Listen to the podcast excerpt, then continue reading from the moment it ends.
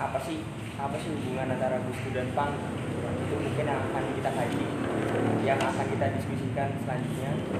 Apa korelasi antara Gus Dur dan Pang sehingga kita Gus Durian mengangkat tema tersebut. Untuk lebih dalamnya kita bisa mendengarkan tausiah Tobat lah.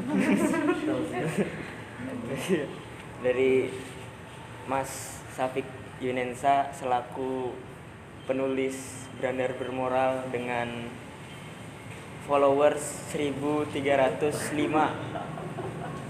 dengan postingan sejumlah 219 Uh, tepuk tangan. Kok start IG ku piye to? Dan follow following sebesar 525 Following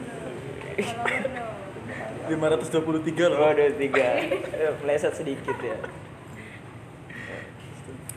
Dia besar di jalanan, jadi ketika lahir ibunya di jalanan. Perlu lihat apa ya? Di mobil ya. Itu lahir di mobil apa nih bisa mana? Iya iya iya. Maaf saya ini sedikit bercanda karena tadi ada situasi yang hebat. Apa sih kok? Jangan dong. apa itu Jadi maaf saya masih inget-inget tadi ya. Ya udah untuk lebih lanjutnya saya persilahkan untuk Mas Safik untuk mengisi materi pada sore ini. Waktu dan tempat kayak saya persilahkan. Assalamualaikum warahmatullahi wabarakatuh. Waalaikumsalam warahmatullahi wabarakatuh. Alhamdulillah. Alhamdulillahilladzi fadala bani Adam bil ilmi wal amal ala jami'il alam. Wassalatu wassalamu ala Muhammadin sayyidil arabi wal ajam wa ala alihi wa sahbihi ya nabiyul ulumi wal hikam. Eh, ya terima kasih kepada moderator yang apa ini? Aku nggak bisa mendeskripsikan ya. Karena meskipun beliau ini pernah beberapa kali sekelas eh, dengan saya di MTS, tapi beliau nggak masuk dalam buku yang saya tulis karena eh, sang moderator ini dulunya anak yang rajin. Saya juga pengen masuk sebenarnya. Tapi karena nggak rajin jadi eh, ah karena rajin banget nggak pernah tawuran nggak pernah bolos jadi nggak masuk. Karena buku saya hanya untuk orang-orang yang khusus. Eh, tapi tetap saja tidak mengarung- eh, mengurangi rasa hormat saya terhadap Mas Nuril. Apa? Aku undang Nuril apa Homsin nih? Ge? Nggak usah dipegang penting. Ya.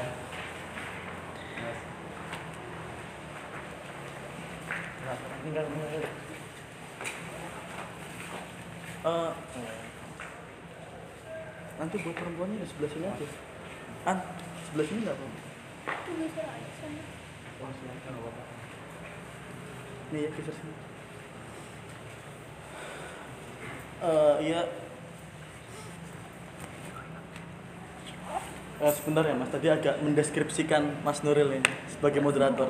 Eh, mungkin bisa ke sini lagi mas, Dia nggak mau. Buat buat Ira. biar kira-kira ada moderatornya gitu. Nah, eh, sebenarnya ketika kita berbicara, ini baru mulai ya mas, jadi nggak apa-apa. Soalnya habis hujan tadi. Kita berbicara soal istilahnya apa? Gus Dur. Si, itu agak sampingkan dulu karena kita udah sering berbicara soal itu.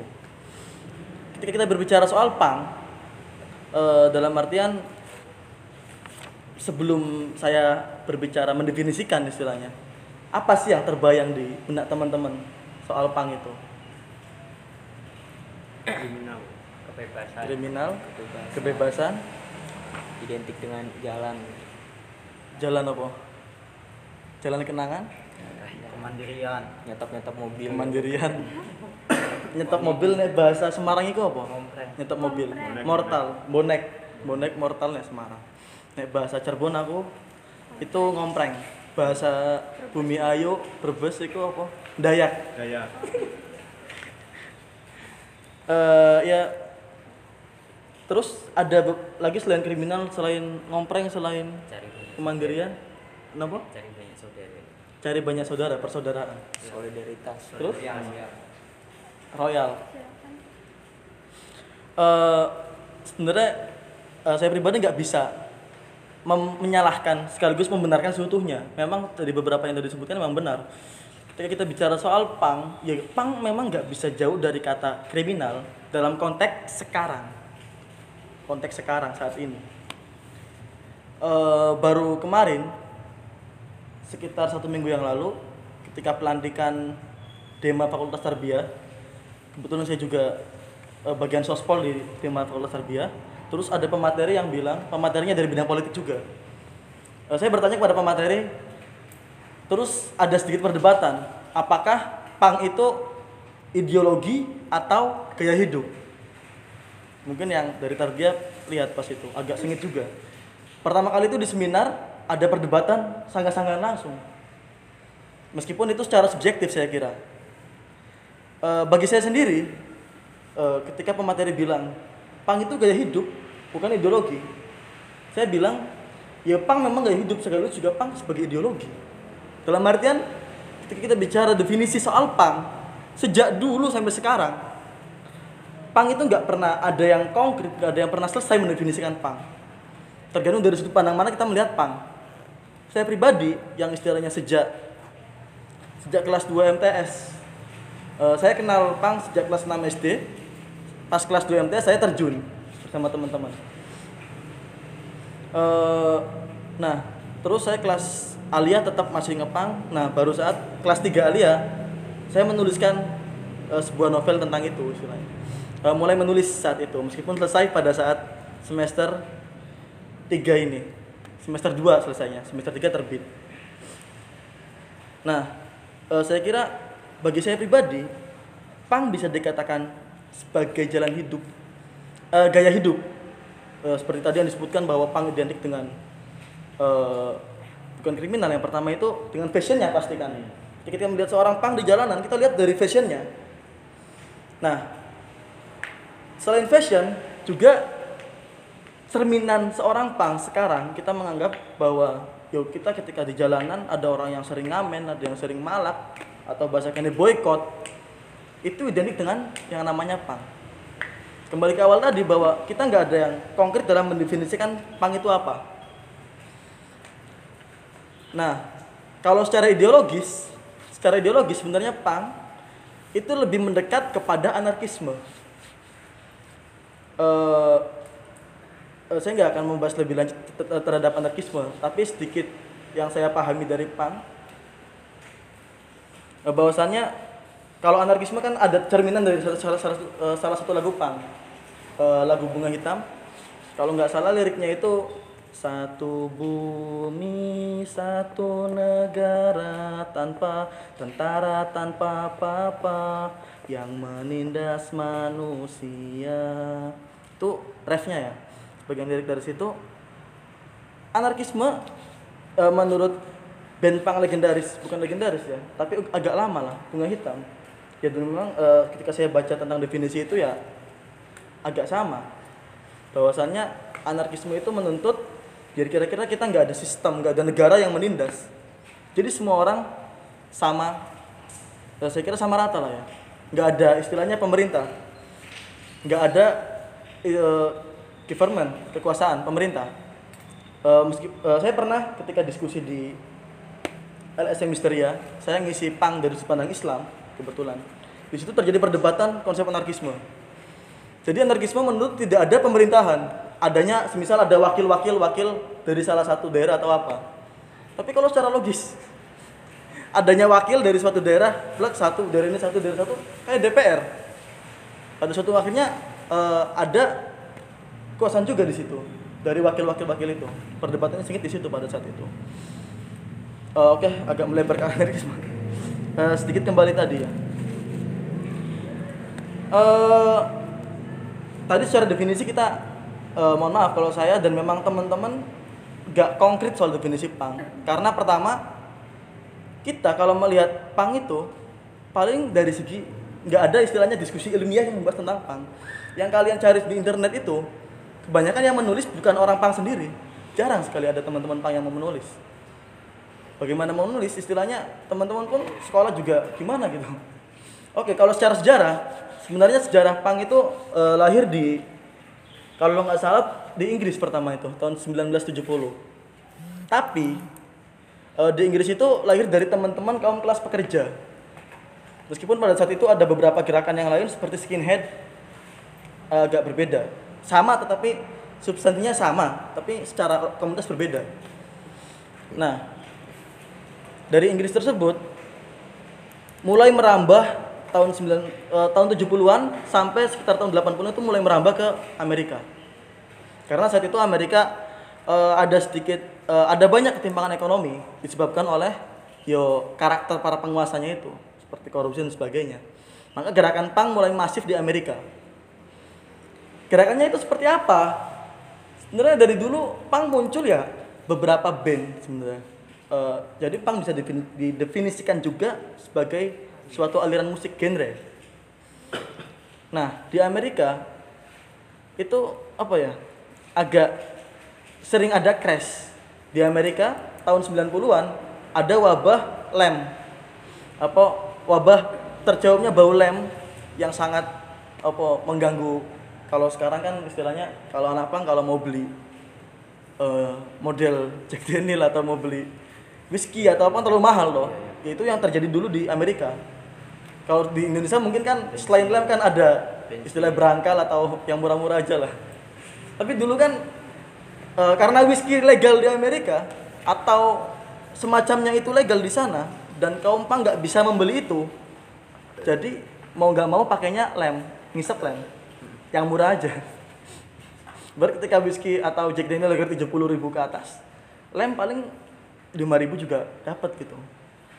Itu juga sebagai suatu bentuk protes nah ketika tahun 90-an eh, pang itu mulai ada di Indonesia dibuktikan dengan eh, beberapa band yang muncul saat itu seperti Stupidity atau di sini apa? Tulisan tuh diwaca. Eh ada antiseptik.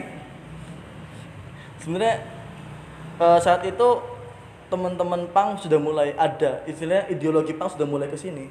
Cuma pang yang ada di Indonesia itu tidak merepresentasikan tidak sama dengan pang yang ada di Amerika ataupun di Inggris. Istilahnya bahasanya apa sih? Apa sih yang nggak disalahartikan di Indonesia gitu? Like, kata Mbak Tejo seperti itu. Apa sih yang nggak disalahartikan di Indonesia gitu? Nah saat itu teman-teman pang eh, ada beberapa jalur selain di jalanan sebenarnya tahun 90-an itu teman-teman pang ada yang semisal masuk partai. Ada yang memperjuangkan eh, istilahnya kepentingan-kepentingan rakyat lewat parlemen itu. Ada. Cuma beberapa saat eh, mungkin salah satu contoh partainya yang pernah ada itu eh, mungkin pernah dengar yang namanya PRD Partai Rakyat Demokratik Bud, eh, siapa? Budian Sujatmoko kalau nggak salah. Partai itu sempat bubar eh, pasca masa orde baru selesai kayaknya eh, bubar setelah itulah. Nah terus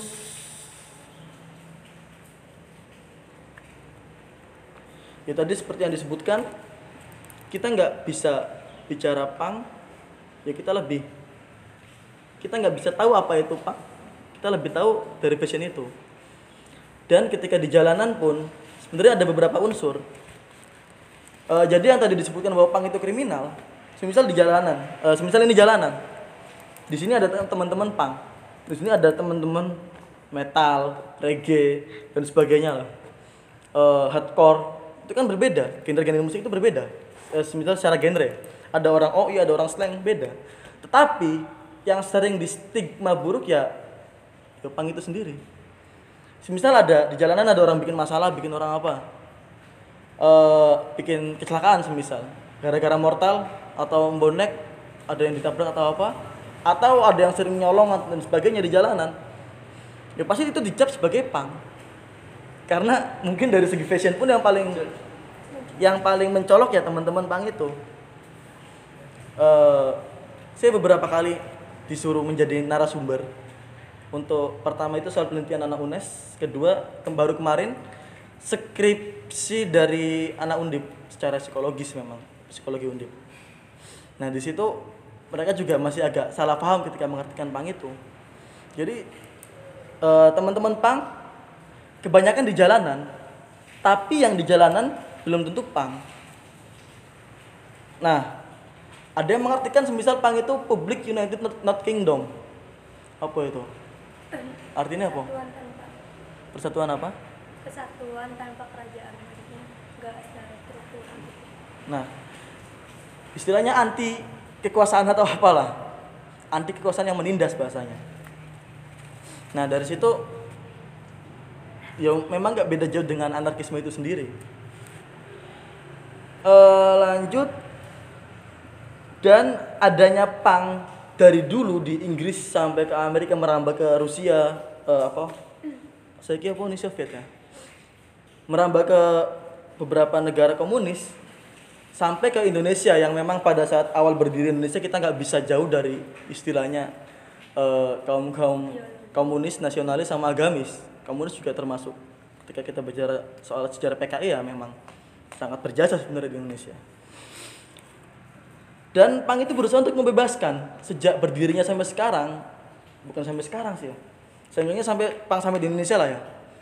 Itu Pang berusaha membebaskan dari apa-apa yang mengekang Semisal dari pemerintah itu sendiri membuat kaum kelas pekerja menjadi eh, istilahnya budak atau robot lah kalau masa sekarang. Ya pang ada karena adanya eh, pang ada karena adanya ketidakadilan. Pang ada karena adanya penindasan. Itu eh, istilahnya sejarah pang yang agak jelasnya di situ. Terus kalau kalau kita bicara soal konteks sekarang, eh, saya berani berkata bahwa sekarang kita sulit mencari seorang pang yang benar-benar pang. Istilahnya apa? gitu, Manusia yang manusia. Sekarang kita sulit mencari pang yang pang. Karena mulai hilang dari peredaran. Ketika eh, saya pribadi sering survei, eh, sering dari dulu lah, dari sejak aku alia sampai sekarang. Kalau di jalanan eh, istilahnya dayak bonek, saya sering bertanya-tanya kepada teman-teman "Eh, mas tujuan jenengan eh, tujuan sampean ki ngepang ki apa sih? Atau aku tanya pang itu apa sih?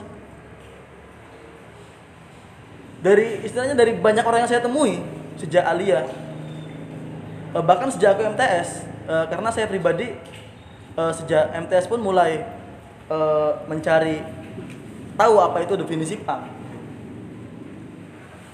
Kalau yang saya tulis dalam buku ini semisal meskipun nggak ada terlalu banyak bicara soal pang itu sendiri eh, lebih ke kisah sayanya.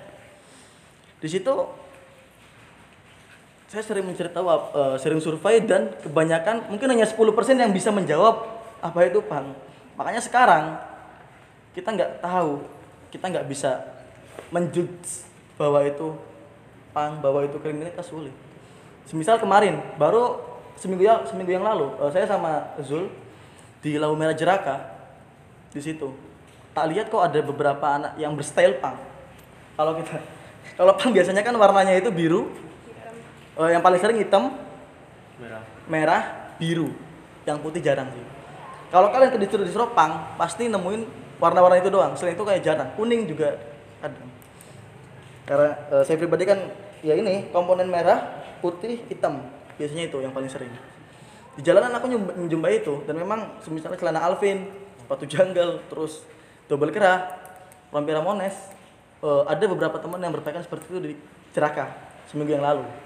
Tak samperin butuh waktu sekitar berapa berapa menit? Setengah jam bahkan sampai satu jam untuk kita bisa meyakinkan kepada teman-teman pang itu bahwa kita juga pang istilahnya agak sulit untuk ngajak ngopi mereka. Karena biasanya teman-teman di Semarang itu karena mengapa sih sekarang teman-teman pang di, eh, di Semarang agak berkurang. Atau ada tapi bersembunyi. Banyak tapi bersembunyi. Karena ya di Semarang sendiri sekitar dua tahun yang lalu sering diadakan sweeping sampai sekarang. Sweeping dari teman-teman di dinsos atau dari polisi itu sering di Semarang. Nah ketika saya berbicara dengan eh, teman-teman di situ sekitar ada berapa orang? Tujuh orang ada yang laki-laki. Yang perempuan ada sekitar eh, tujuh juga ada. Lebih dari 10 lah. Tapi ada sebagian yang pergi saat itu sekitar tujuh orang kita ngopi di situ. Eh, tak- salah satu tak tanya sebenarnya mau tak suruh hadir di sini? Beberapa orang yang tak sudah menurut cuma yo karena jarang ada yang bawa HP sih. Tak chat di Facebook tadi belum aktif Facebooknya.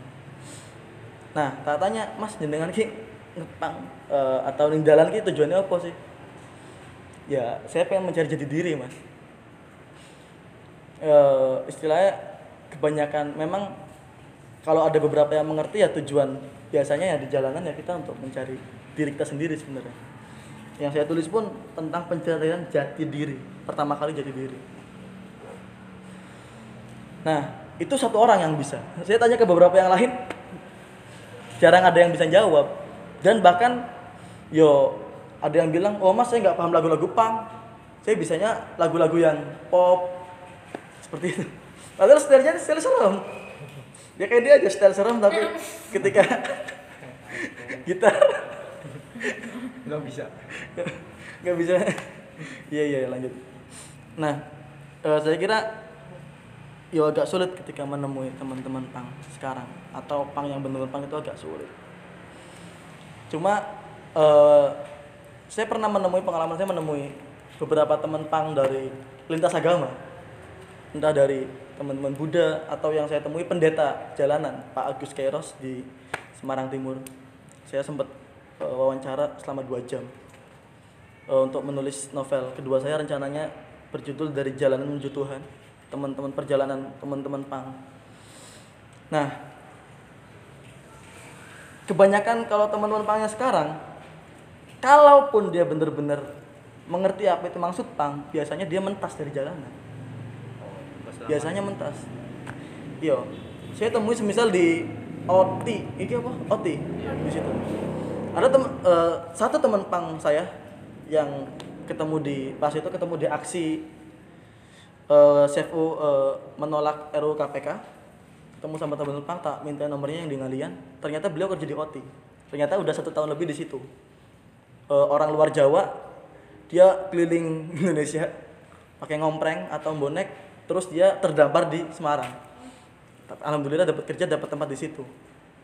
Ya, karena dia udah dewasa udah umur umur saku lah udah kuliah lah istilahnya sekitar udah kuliah. Pada saatnya teman-teman itu ya agak mentas dari jalanan kalau udah tua-tua. Karena tuntutan hidup semisal mau menikah mau apa pun nggak mungkin kan di jalanan terus. Atau beberapa teman-teman di Jakarta semisal ada komunitas taring babi yaitu langsung dari marginal yang diriin atau di Majalengka ada komunitas pang jumsi pang Jumat bersih.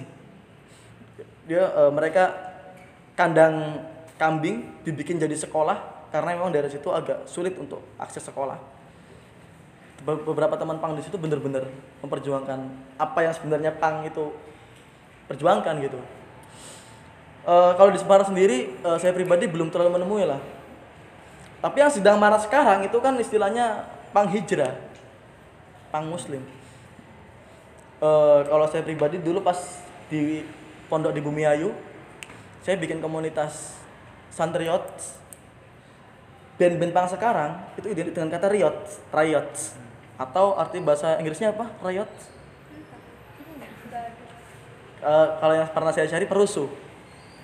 Atau yang sering bikin onar lah. Nah, eh, akhirnya saya bikin namanya santriot, santri rayot, santri perusuh, santri pang istilah. Saya bikin di situ. Eh, pertama saya agak tertarik dengan komunitas pang muslim, tapi ketika tahu bahwa eh, teman-teman pang muslim itu arahnya ke mana, misal ke teman-teman yang kanan, Islam kanan, ya saya agak tarik diri beragama secara praktis lah istilahnya berislam secara praktis saya agak tarik diri di situ nah terus yo yang marak ya itu sih. Yang kemarin juga skripsi dari teman-teman eh, dari teman di undip. Bukan teman sih orang nggak kenal cuma hubungi saya. Wawancara skripsi tiga kali pertemuan. Yaitu soal fenomena hijrah itu. Eh, sebenarnya eh, kalau saya pribadi eh, berani mengatakan bahwa orang pang yang benar-benar menekuni pangnya itu lebih hijrah daripada orang yang ngaku-ngaku hijrah. Karena bagi saya berhijrah itu adalah pengakuan bahwa kita bukan eh, bahwa kita sudah benar, tapi pengakuan bahwa kita orang salah jalan yang ingin menuju kebenaran. Oleh karenanya ketika banyak yang bilang eh, soal hijrah hijrah hijrah, tapi masih menyalahkan orang lain, maka ya kita tanyakan saja apa gunanya cermin. Eh, itu sekilas tentang eh, pang ya, sekilas saja. Mungkin langsung ke tentang pembahasan eh, soal antara Gus Dur dengan pang. Eh, mengapa sih? Kalau semisal di forum-forum Gus Durian tingkat nasional sekalipun saya kira belum ada yang berbicara soal ini. Kecuali pas ketika haul Gus Dur di Cirebon eh, Mas Mike dari vokalis marginal itu bilang bahwa Gus Dur itu beyond of punk itu pun kebetulan bahwa saat itu eh, karena Kiai siapa Kiainya Ira Gus Nemi itu dulunya pernah satu universitas dengan vokalis marginal. Jadi Gus Durian Cirebon ngundang marginal bisa. Nah di situ ada sedikit wacana tentang Gus Dur dan Pang. Tetapi nggak tahu follow upnya gimana lanjutannya gimana saya nggak tahu. Cuma kok itu berita 2016 sekarang udah jarang. Makanya saya coba wacanakan lagi sekarang. Eh, sebenarnya itu berawal ketika eh, saya pribadi masih maba tahun kemarin 2018 berarti. Eh, ketika ya itu eh, saya nggak kenal sosok Gus Dur tiba-tiba beliau datang ke mimpi saya. Saya nggak kenal apa itu Gus Dur dan apa itu apa itu Gus Dur. Datang saya nggak tahu maksudnya apa kan. Eh, mungkin di situ ada sedikit keajaiban bahwa yang di sampingnya Gus Dur itu Mas Dedi Kombuzer artis itu loh. Saat itu belum masuk Islam. Tapi ketika eh, Pak Dedi bilang ke bilang ke saya dalam mimpi Mas ini loh samping itu Gus Dur lagi ulang tahun. Ternyata benar lah pada saat ulang tahun Gus Dur. Kan aku istilahnya agak bingung gitu maksudnya apa gitu. Dan itu kayak bukan mimpi. Aku cari-cari tentang Gus Dur itu siapa sih selain presiden? Cari di HP plek ternyata ada komunitas Gus Durian. Dan saya saat itu mengenal bahwa Gus Dur sebatas presiden keempat yang dilengsarkan. Nah ketika masa-masa pencarian Gus Dur eh, masa-masa pencarian Gus Dur sampai ketemu eh, teman-teman Gus Durian sampai ke Jogja sampai ke ketemu Mbak Alisa langsung saya cerita ketemu teman-teman eh, sek- seknas Gus Durian nasional. Ya saya mulai mendalami soal Gus Dur dan saya mulai berpikir kok setiap temu nasional temu apa kok ada satu wacana yang belum terrealisasikan. Ketika Gus Dur kita kenal Gus Dur membela eh, teman-teman Ahmadiyah Gus Dur dekat dengan semua kalangan sebagai politisi ataupun sebagai kiai sebagai apa dia bisa semua. Tapi ada yang kosong bahwa Gus Dur belum pernah dikisahkan atau belum pernah ada wacana bahwa Gus Dur dekat dengan teman-teman jalanan anak jalanan. Ini kalau difabel atau teman-teman waria atau sering. Tapi kalau untuk anak pang jarang. Bahkan saya nggak pernah dengar soal itu. Makanya saya mulai mewacanakan ya. Meskipun kalau dalam buku pertama karena saya tulis eh, mayoritas saya tulis ketika saya masih sekolah. Saya belum kenal Gus Dur. Eh, mungkin buku kedua nanti bisa saya wacanakan soal ini.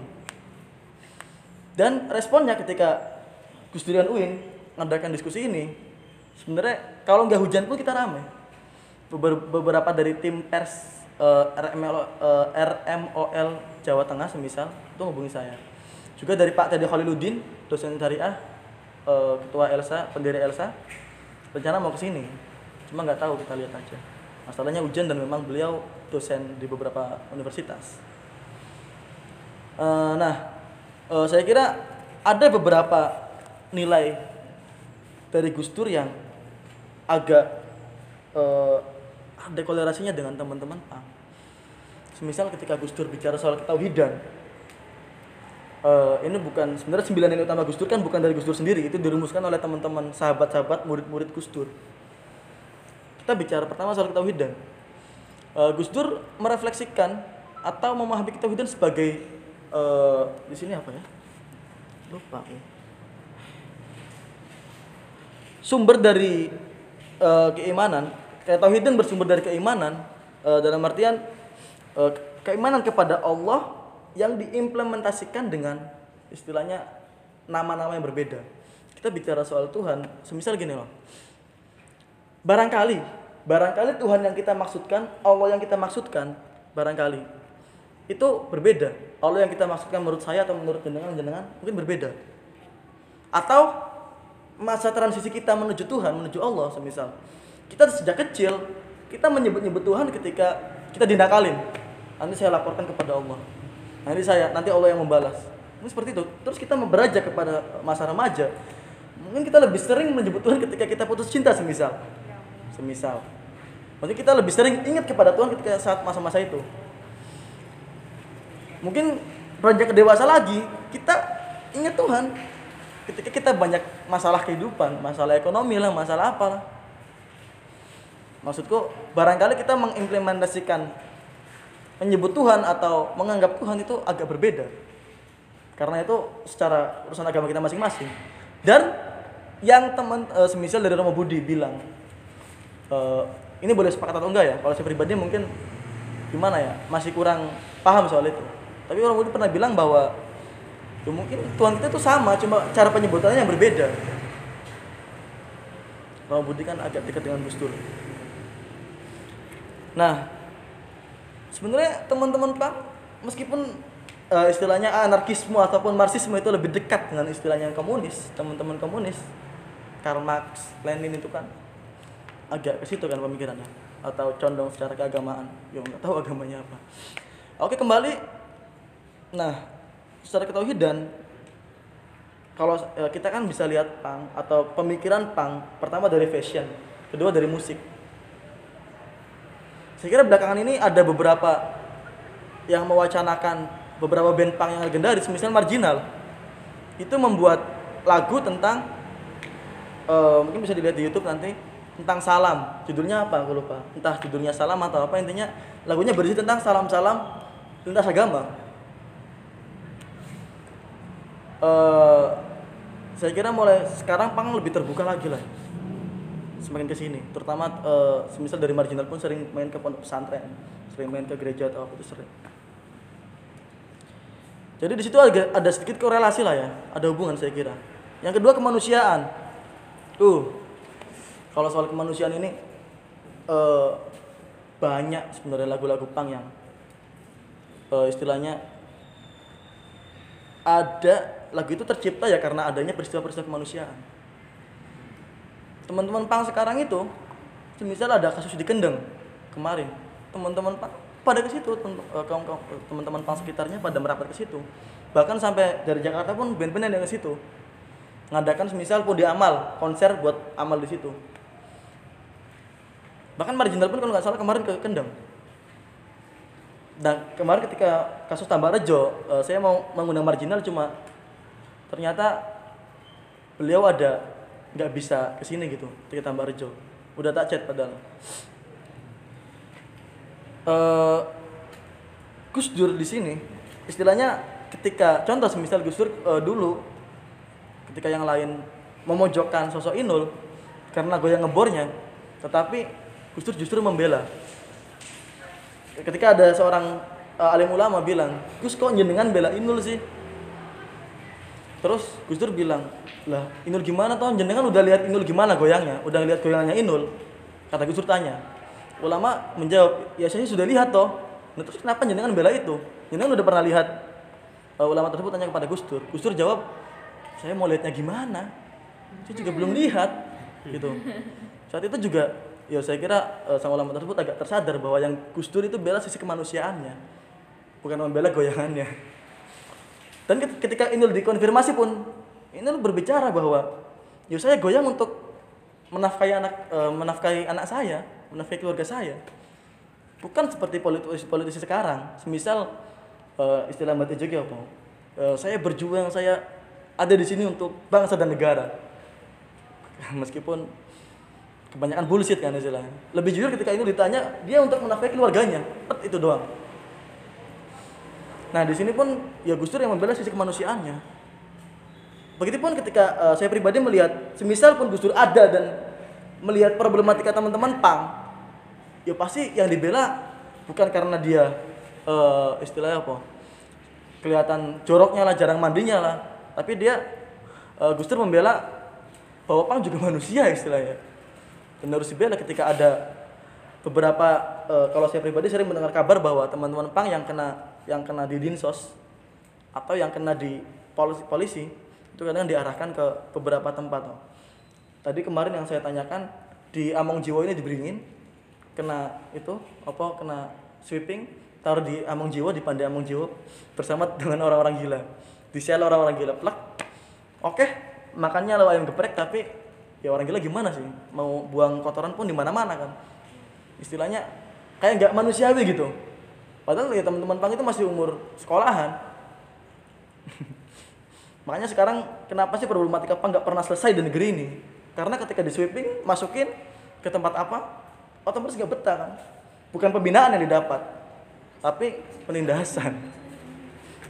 Lanjut yang ketiga eh, nilai-nilai Gus Dur yang ketiga itu keadilan. Uh Eh, saya kira banyak ya lagu-lagu pang yang merepresentasikan bahwa pang itu sebenarnya berpihak kepada keadilan. Semisal mungkin ada yang tahu lagu Hukum Rimba dari Marginal. Hukum adalah permainan tak mencerminkan keadilan. Ada uang kau kan dimenangkan, tak ada uang you say goodbye. Di manakah adanya keadilan jika masih memandang golongan yang kuat semakin berkuasa, yang lemah semakin merana. Lanjutannya apa? Aku apa? Maling-maling kecil.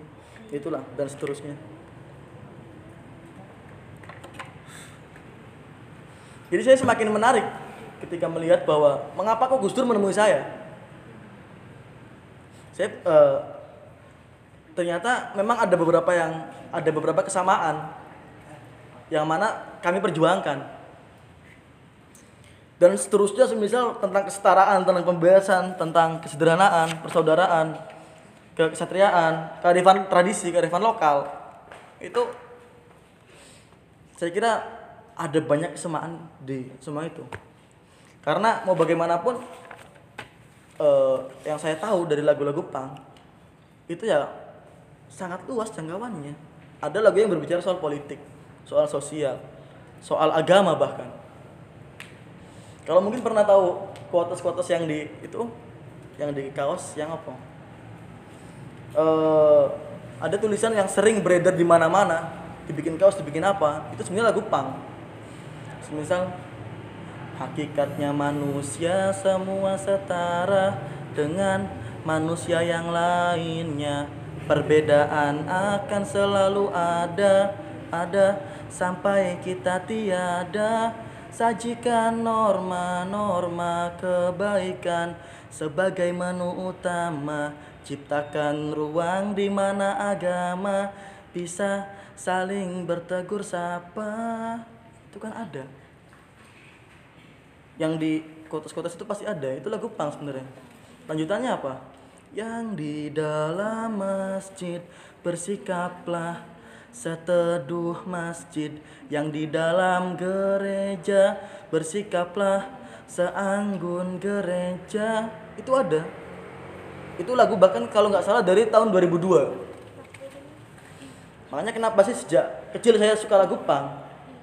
Karena yang saya perhatikan secara subjektif lah ya. Secara subjektif saya berani berkata bahwa lagu-lagu yang ideologisnya tinggi yang idealismenya tinggi itu ya lagu-lagu pang makanya saya sering mendengar lagu-lagu itu. Tahu pang juga kadang berbicara soal cinta berbicara soal apa. Dan itu ada hubungannya dengan apa yang selama ini Gus Dur perjuangkan. Bedanya satu tujuannya sama tetapi kalau temen pang kadang caranya itu sampai ke sana. Tujuan ke sana tapi kadang bisa lewat kanan kiri belok atas bawah. Caranya agak salah saya kira. Bukan salah sih kurang tepat. Dan itu mengapa sekarang kita nggak bisa lihat representasi pang yang benar pang itu sulit. Kembali ke awal tadi. Saya kira mungkin itu sedikit pemantik lah ya. Eh, sekali lagi bahwa ini lebih mengarah ke mungkin lebih banyak dari subjektivitas saya.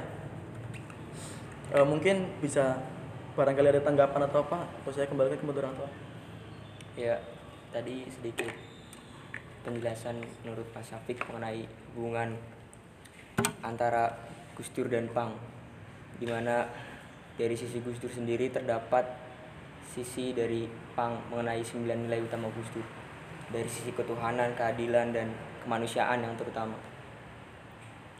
menurut eh, menurut mungkin teman-teman sekalian ada pertanyaan atau mempunyai paradigma sendiri mengenai Pang dan Gus Dur itu sendiri bisa disampaikan dan didiskusikan bersama-sama.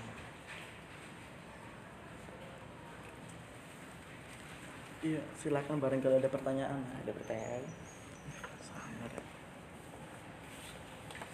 Saya ingin bertanya ya, eh, tadi kan je- dijelaskan bahwa Pang itu berasal dari Inggris lalu eh, menyebar ke Amerika dan eh, negara-negara komunisme. Jadi masuk ke Indonesia itu mengapa dan kapan?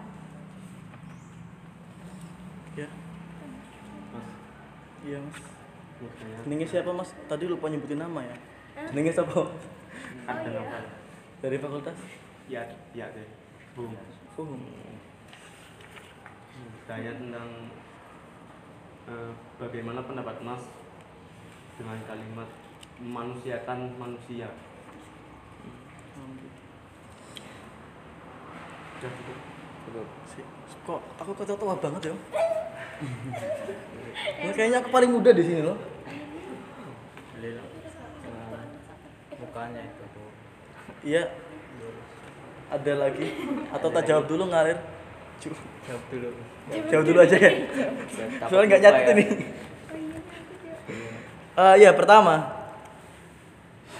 ini ngalir aja ya mas. Eh, terkait soal eh, mengapa sih pang bisa sampai ke Indonesia? Ya kita tahu sendiri lah ya. Pada tahun sekitar tahun 80 sampai 90 dan seterusnya itu. Ya saya kira saat itu Indonesia eh, keadaan Indonesia sedang tidak baik-baik aja. Apalagi ketika masa eh apa? Aku ngundangnya siapa? Su. Masa Su ya bisa Soekarno bisa Soeharto Sohoki kan masa Soeharto itu ketika masa Soeharto itu eh, ya kita tahu sendiri lah ya meskipun saya pribadi hidup pada saat Gus Dur jadi presiden itu saya baru lahir itu nah eh, mungkin kita eh, saya nggak pernah merasakan masa-masa sebelum presiden Gus Dur lah ya belum pernah masa Habibie saya nggak pernah. Atau se- sebelumnya nggak pernah. Tapi dari cerita-cerita yang sama kita tahu semua bahwa yo saat itu masa Soeharto itu agak rumit dari segi apa pun. Ekonomi politik bahkan agama sekalipun. Nah dari situ yo sebenarnya dari Inggris ke Amerika itu sangat sangat cepat merambah. Sangat cepat karena ya tergantung kondisi pada saat itu. Toh ketika saya kira ketika Indonesia ketika setelah merdeka itu kan ada tiga ideologi tadi kan. Semisal nasionalis agamis sama komunis. Dan memang saat istilah bahasa Soekarno itu apa? Revolusi. Revolusi pemuda atau apa? Pada saat revolusi pun Indonesia baru merdeka beberapa tahun setelah itu masih terjadi kegalauan di Indonesia istilah revolusi bagi para pemuda itu memang menghidupkan sekaligus mematikan. Bagaimana sih ketika eh, yang saya tahu ketika awal-awal itu eh, Amir Syafruddin dari PKI juga menjadi Menteri Pertahanan terus beberapa yang lain juga masuk ke dalam kabinet. Pernah beberapa bulan kabinet PKI itu ada. Setelah itu eh, tumbang agak galau lagi kita Eh, gimana seterusnya? Indonesia mau dibawa ke mana itu agak sulit.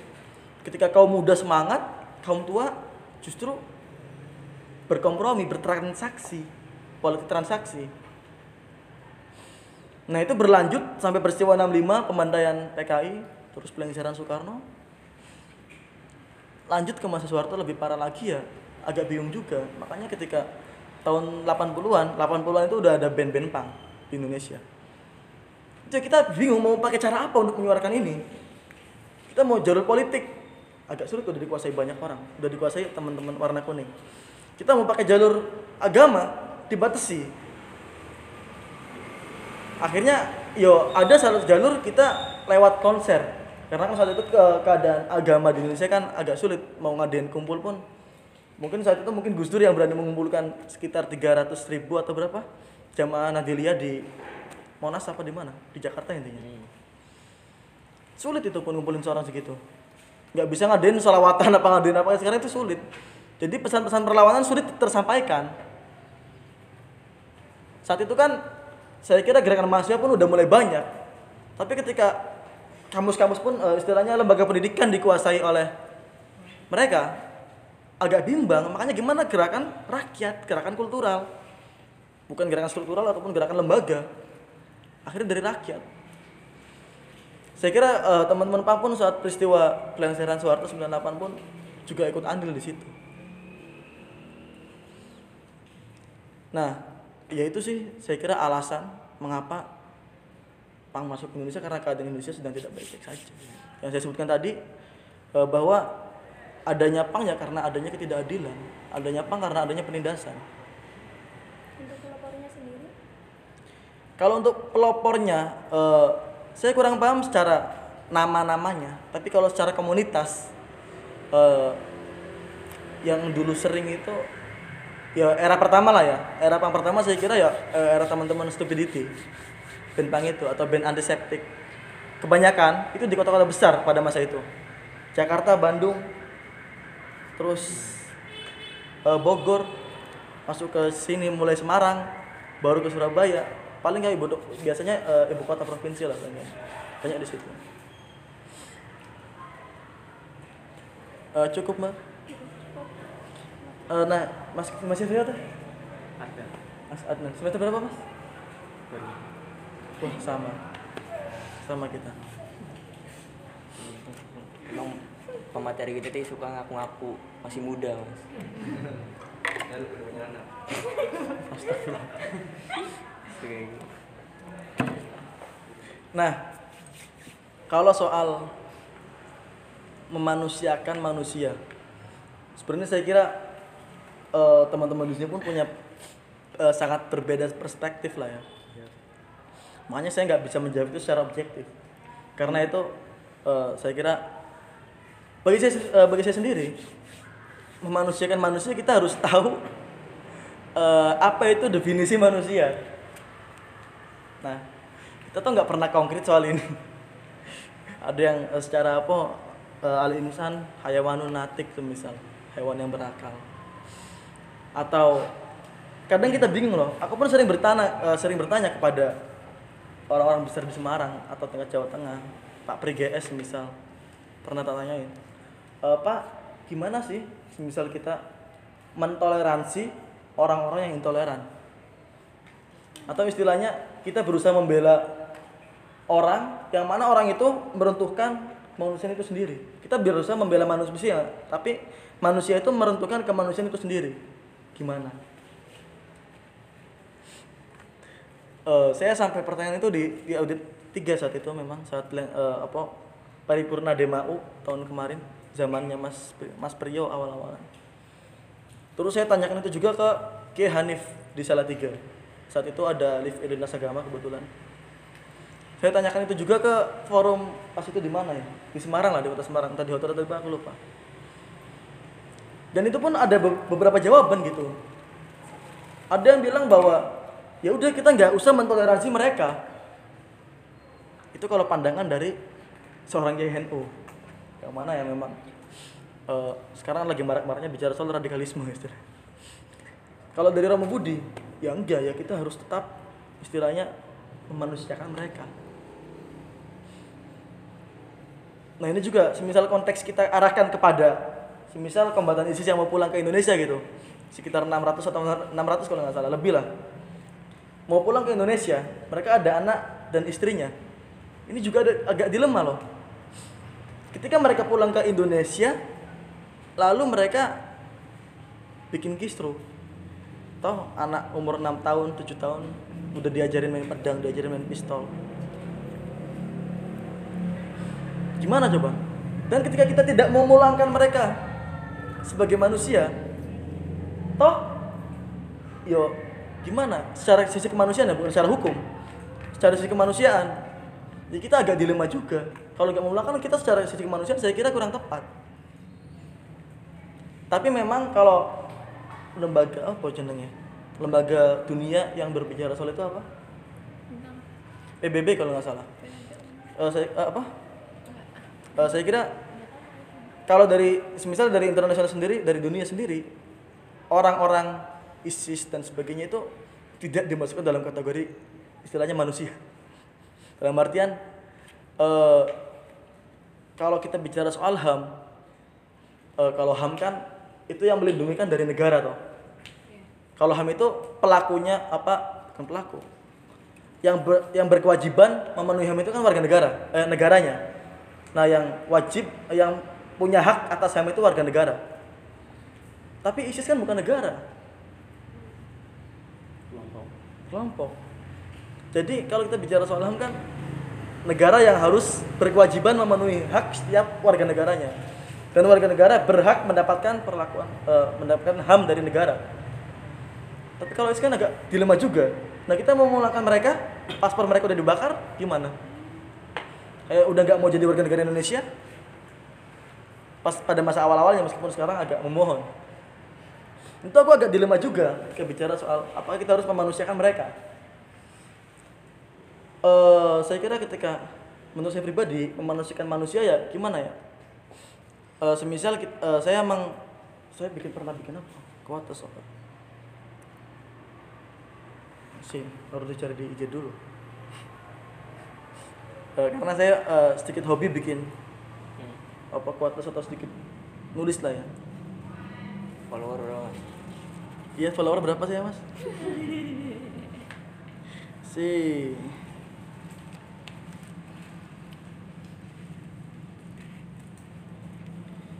Sebentar. dulu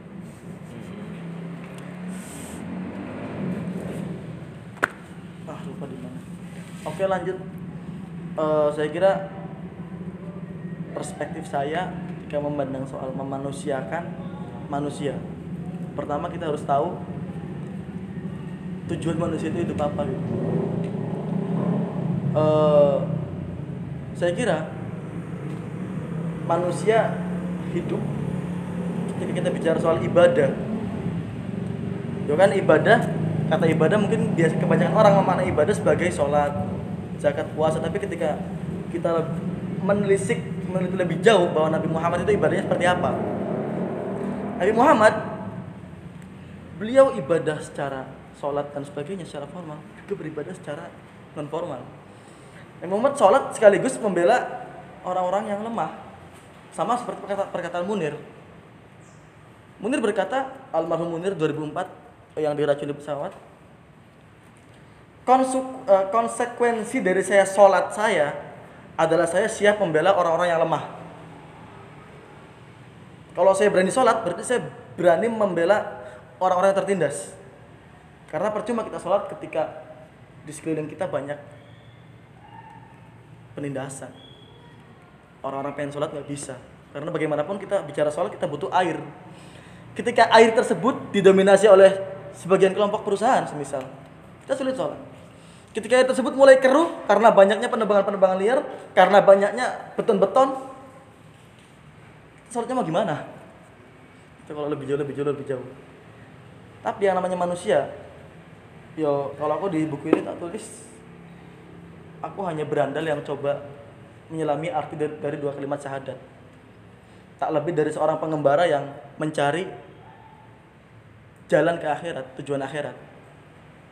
Hitam putih, benar salah, hanyalah kata yang melekat. Yang terpenting ya kita menjadi manusia yang bermanfaat. Pada intinya di situ. Kalau saya pribadi, ya saya berusaha untuk bermanfaat kepada manusia lain. Yo istilah apa? Khairun nas anfa'um linnas. Kita membela sisi kemanusiaannya, bukan membela kesalahannya. Bukan membela eh, seperti yang tadi saya katakan, Gus Dur pun ketika bicara soal manusia, Gus Dur membela bahwa dia intinya manusia. Kita nggak tahu kesalahannya apa itu bisa dihukum mungkin eh, bukan hukum apa bisa diselesaikan secara hal lain. saya kira di situ sih Eh, barangkali ada yang mau berpendapat silakan. Ini udah teman-teman Gus Durian kayaknya udah pro soal itu. Kalau saya kan baru setahun. Aku muda lagi kan. Maksudnya baru setahun di Gus Durian bung. Kita dapat satu tahun. belum satu tahun gitu ya itu sedikit penjelasan mengenai memanusiakan manusia. Barangkali kawan-kawan ada yang ingin menambahkan atau mempunyai sisi pandangan lain mengenai manusiakan memanusiakan manusia itu sendiri? Nah ini. Eh, silakan Mas Gus Durian Brebes sedikit. Sini Kalau- ya.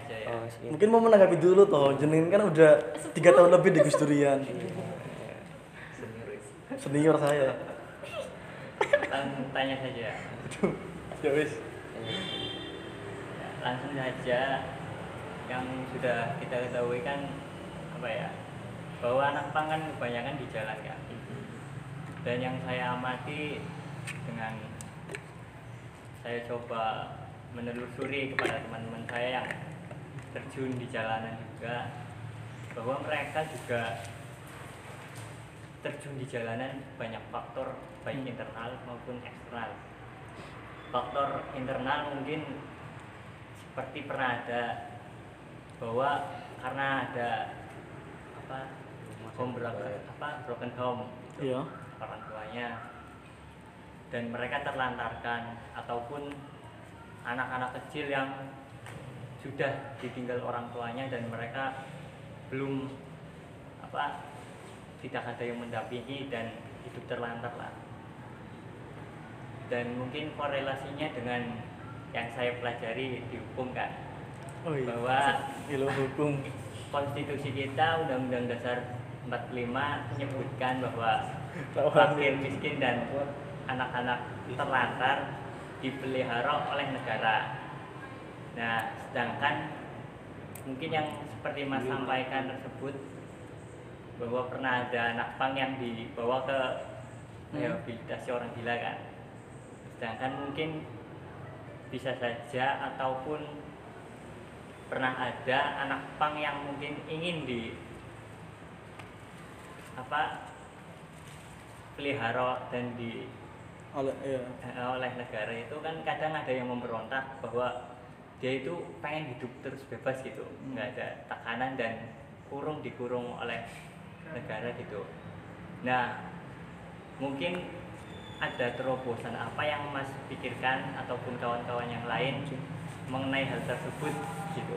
Bahwa mereka yang dalam tanda kutip banyak yang sebagai anak-anak terlantar tadi agar bisa dipelihara oleh negara. Saja. ya cukup. Ada yang lain? Pertanyaan lain silakan. Si iki maba kabeh kok jadi kan maba mas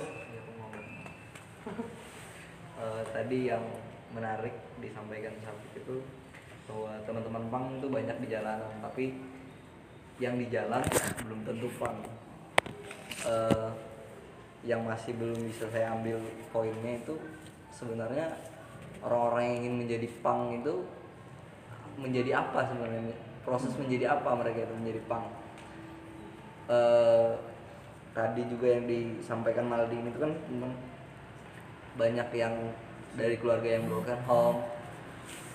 Terus apakah berarti eh, mereka orang-orang pang itu adalah orang-orang yang labil gitu. Hmm. yang masih yang masih mencari jati diri. Saya kira ini pertanyaan terakhir ya atau nanti barangkali ada yang tanya tak jawab singkat aja. Udah agak sorry. oke. Eh, pertama apa tadi mas Maldini Eh, terobosan lah ya sebelum ke situ eh, tadi kan saya bilang bahwa apa sih yang nggak disalahpahamkan? Nggak apa yang sih eh, apa sih yang nggak disalahartikan di Indonesia? Kita negara agraris tapi kita berubah menjadi negara politis. Kan keren. Nah di situ eh, saya kira eh, saya kurang stuck lah ya ketika berbicara soal undang-undang karena background saya dari PAI saya kurang mahir soal itu. Tetapi yang saya rasakan ketika di jalanan dulu yuk apa yang tertulis di sana itu nggak semuanya plak terjadi gitu Atau kita pun semisal eh, jalan naik motor, kita pakai helm atau enggak pakai helm. Penegak hukum, polisi ada di mana kita kan sering eh, berkira-kira tahu ini polisi ada di mana, ada razia apa enggak. Kita kurang konkret loh.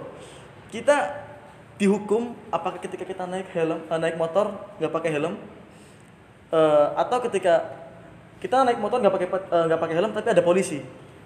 Maksudnya kita dihukum ketika kita ketahuan. Jadi apakah hukum itu eh, saya nggak tahu ya ini jawab sama ahli-ahli hukum. Apakah hukum itu bisa dilaksanakan ketika ada penegak hukum saja?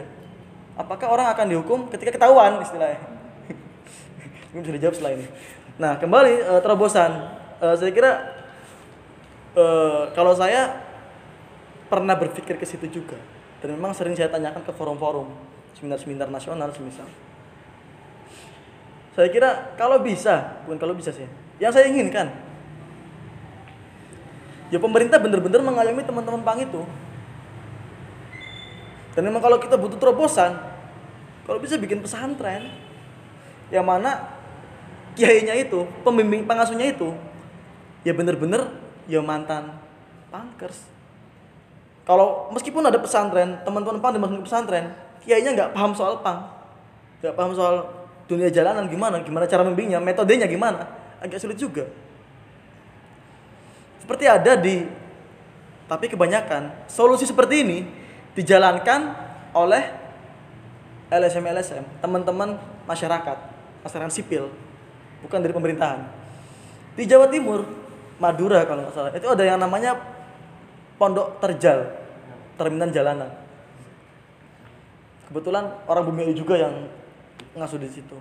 Dan itu anak-anak pang itu benar-benar ke situ gitu. Terjukan anak pang di situ. Biar kira-kira bisa eh, apa? belajar atau menemukan jati dirinya gitu. Saya kira tadi ya, kalau soal terobosan, saya lebih setuju ketika ada suatu wadah yang benar-benar menaungi, bukan cuma secara formal doang. Secara formal oke, dirangkul. Tapi yang sering saya dengar dari cerita-cerita teman-teman yang lain, sampai di polisi dipukuli, digunduli. Nah kalau ada, kalau nggak salah di Brebes itu pernah ada wacana seperti itu. Di apa ada salah satu pesantren yang pengasuhnya itu siapa? Eh jaga eh, apa? Wanasari apa? Pondok mana apa? Salafiyah Salafiyah apa? ya salafi ya Siapa jenenge Pak ya ini? Subhan Di Brebes pernah ada wacana seperti itu. Ki Subhan mengasuh pondok pesantren eh, yang mana anak-anak pang ke situ gitu. Anak-anak jalan ke situ. Aku nggak tahu terlaksana apa enggak. Kemungkinan udah ada sih. Kira itu solusi konkret. Dan cuma itu bukan cuma itu ya, cuma itu yang saya pikirkan gitu. Solusi yang lain ya kalau semisal negara ini bisa membuat makmur rakyatnya. Itu mengapa sekarang kalau pang-pang di Amerika itu elit, Bung. Pang di Amerika itu elit-elit, kayak kita. Mereka nggak di jalanan loh. Eh, ini mungkin nyambung eh, sekalian nyambung ke pertanyaan Mas Evan. Ini pertanyaan apa Mas tadi Mas? menjadi pang Oh, Eh, tadi lah sekalian nyambung bahwasannya di Indonesia itu apa ya? Kalau di Indonesia ada mungkin kalau pang itu ada tiga pembagian lah ya saya kira. Tiga pembagian secara kondisi ekonomi, background ekonomi eh, keluarganya. Ada pang dari yang paling banyak, eh, semisal ada pang dari kalangan atas. Kalangan atas itu biasanya orang-orang kaya, anak-anak pengusaha atau apa, yang mana orang tuanya nggak ngurusin, sibuk dengan kerjaannya masing-masing. Banyak dari kalangan itu ada, banyak. Eh, ada dari kalangan menengah, seperti saya, semisal orang-orang biasa aja. Justru ketika dari keluarga saya itu nggak ada problematika apa pun, makmur, tentrem. Ketika saya jadi pang, itu baru ada masalah. Ini yang sering loh, apa sering juga terjadi di masyarakat Indonesia saat ini. Entah permasalahannya apa, tapi sumber masalah dari anak itu sendiri sebenarnya kebanyakan. Nah ada yang dari kalangan bawah.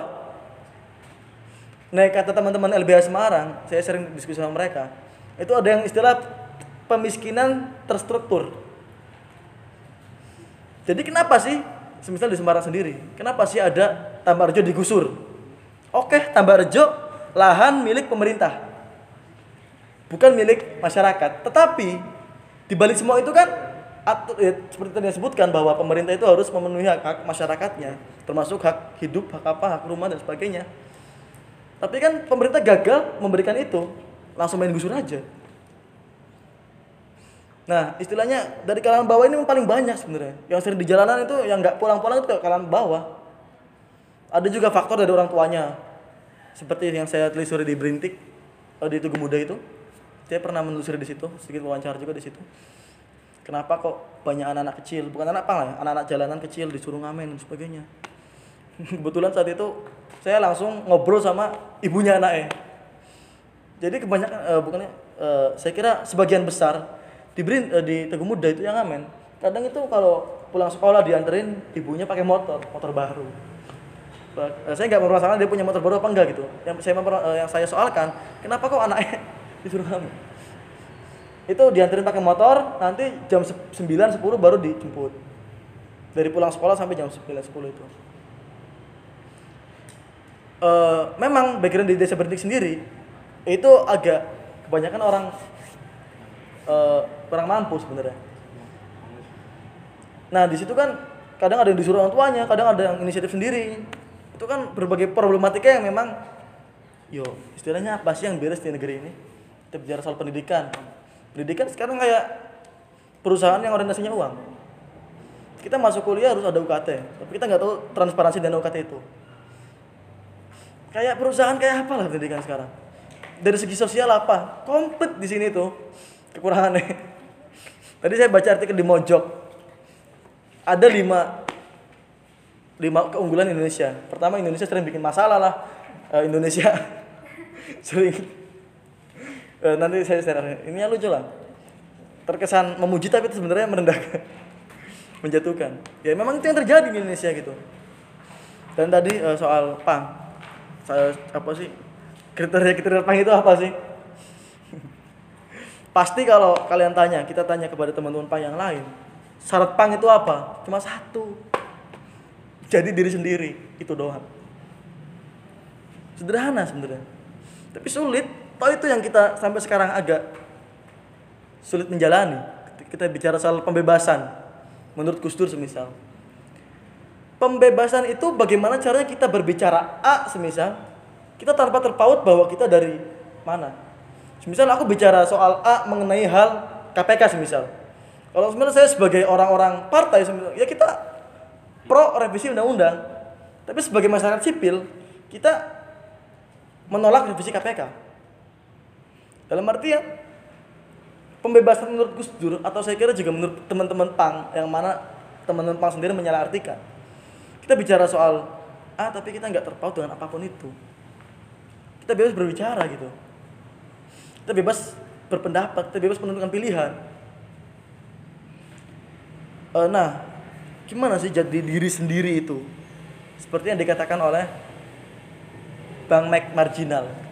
Itu awal ada diskusi ini karena itu. Vokalis Marginal pernah berkata bahwa Gus Dur itu beyond of punk. Gus Dur itu pangnya punk. Mengapa? Karena ketika teman-teman banyak orang yang berbicara soal perbedaan, cuma Gus Dur yang berani merayakan itu. Mengapa? Karena ketika istilah apa? Karena Gus Dur itu dia berani menjadi diri sendiri gitu.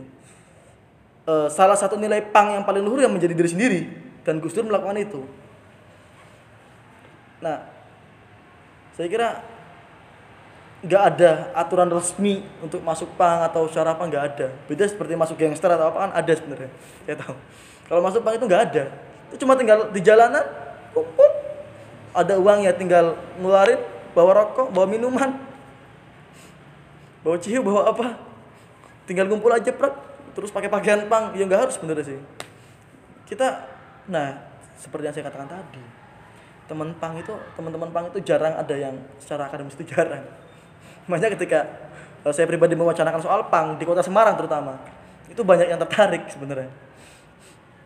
Eh, semisal ya tadi kan saya pas masih maba pun diundang ngisi di LSM Histeria soal pang dari sudut pandang Islam. Histeria itu LSM eh, cabangnya ada di Jerman, udah agak internasional juga sebenarnya, bergerak di bidang seni budaya. Itu sejak 2002 di Semarang udah ada Histeria. Eh, Yang saya bicarakan di sini, yang saya wacanakan di teman-teman itu ya ya soal pang itu di segi akademis itu jarang ya makanya ketika saya bicara nulis buku ini meskipun buku biasa-biasa aja sebenarnya kisah saya kisah saya pribadi tapi sampai cetakan kedua istilahnya banyak peminatnya Eh, dan ya saya kira itu sih mas. Barangkali ada yang mau bertanya atau menyangga atau menanggapi sebelum ditutup. Siapa lagi sih, ya itu tadi eh, sedikit jawaban mengenai makna dari pang gitu kan.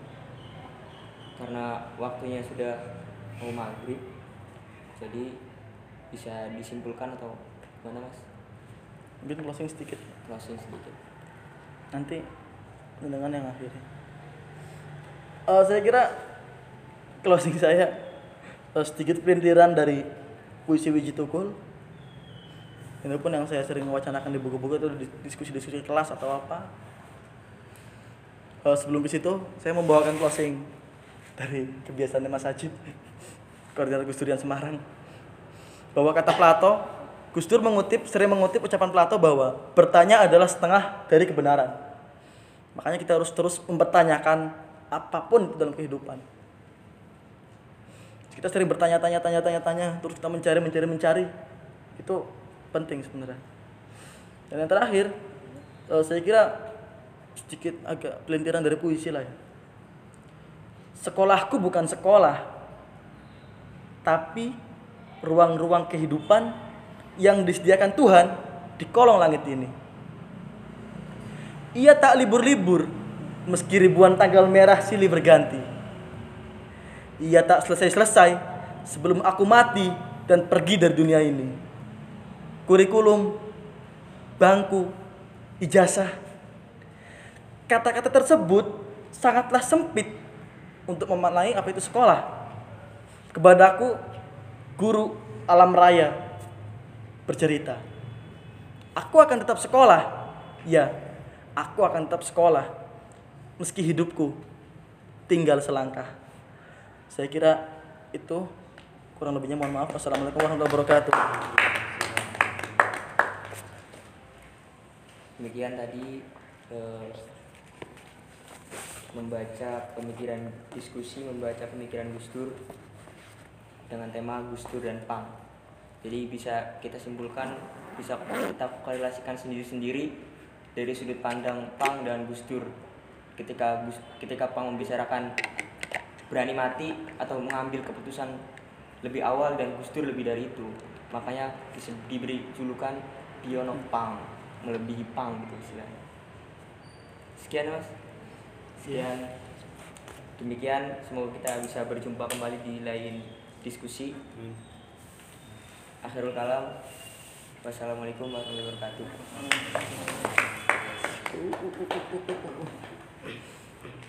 Jurusan apa mas? Jenengan? SA Hah? Studi Agama Agama Angkatan? Angkatan hmm, semester 2 ini SA ki pasti kenal aku KB kebanyakan. Angkatan 18, 17 pasti kenal aku kebanyakan. SA ya. Ki piye ki Mas? Dilema aku. Kayak Gus Durian, ini wong di Om Demak Demak ini kan? Tegal. Gus Durian yang Banyumas, itu kebanyakan orang SA loh. Sing dari penggerak, sing dari pengurus lah istilahnya. Ketuanya pun orang SA. Tapi di Semarang, aku nggak lihat satupun anak SAA yang masuk grup penggerak Gus Durian. Grup pengurus Gus Durian itu nggak ada. Mbah B Tarik kenal? itu kan alumni KPG juga eh, nggak nggak ikut KPG deh maksudnya dia juga sering merapat ke Gus Durian kadang mau hadir di sini cuma ada halang ya itu sih barangkali mau pulang silakan si iki eh sila yo sini sini coba sih ngomong sila Tadi mas itu diskusi. Nomor wis ngono. Nomor wis. Dia Oke. Eh, sorry. Tegal kota.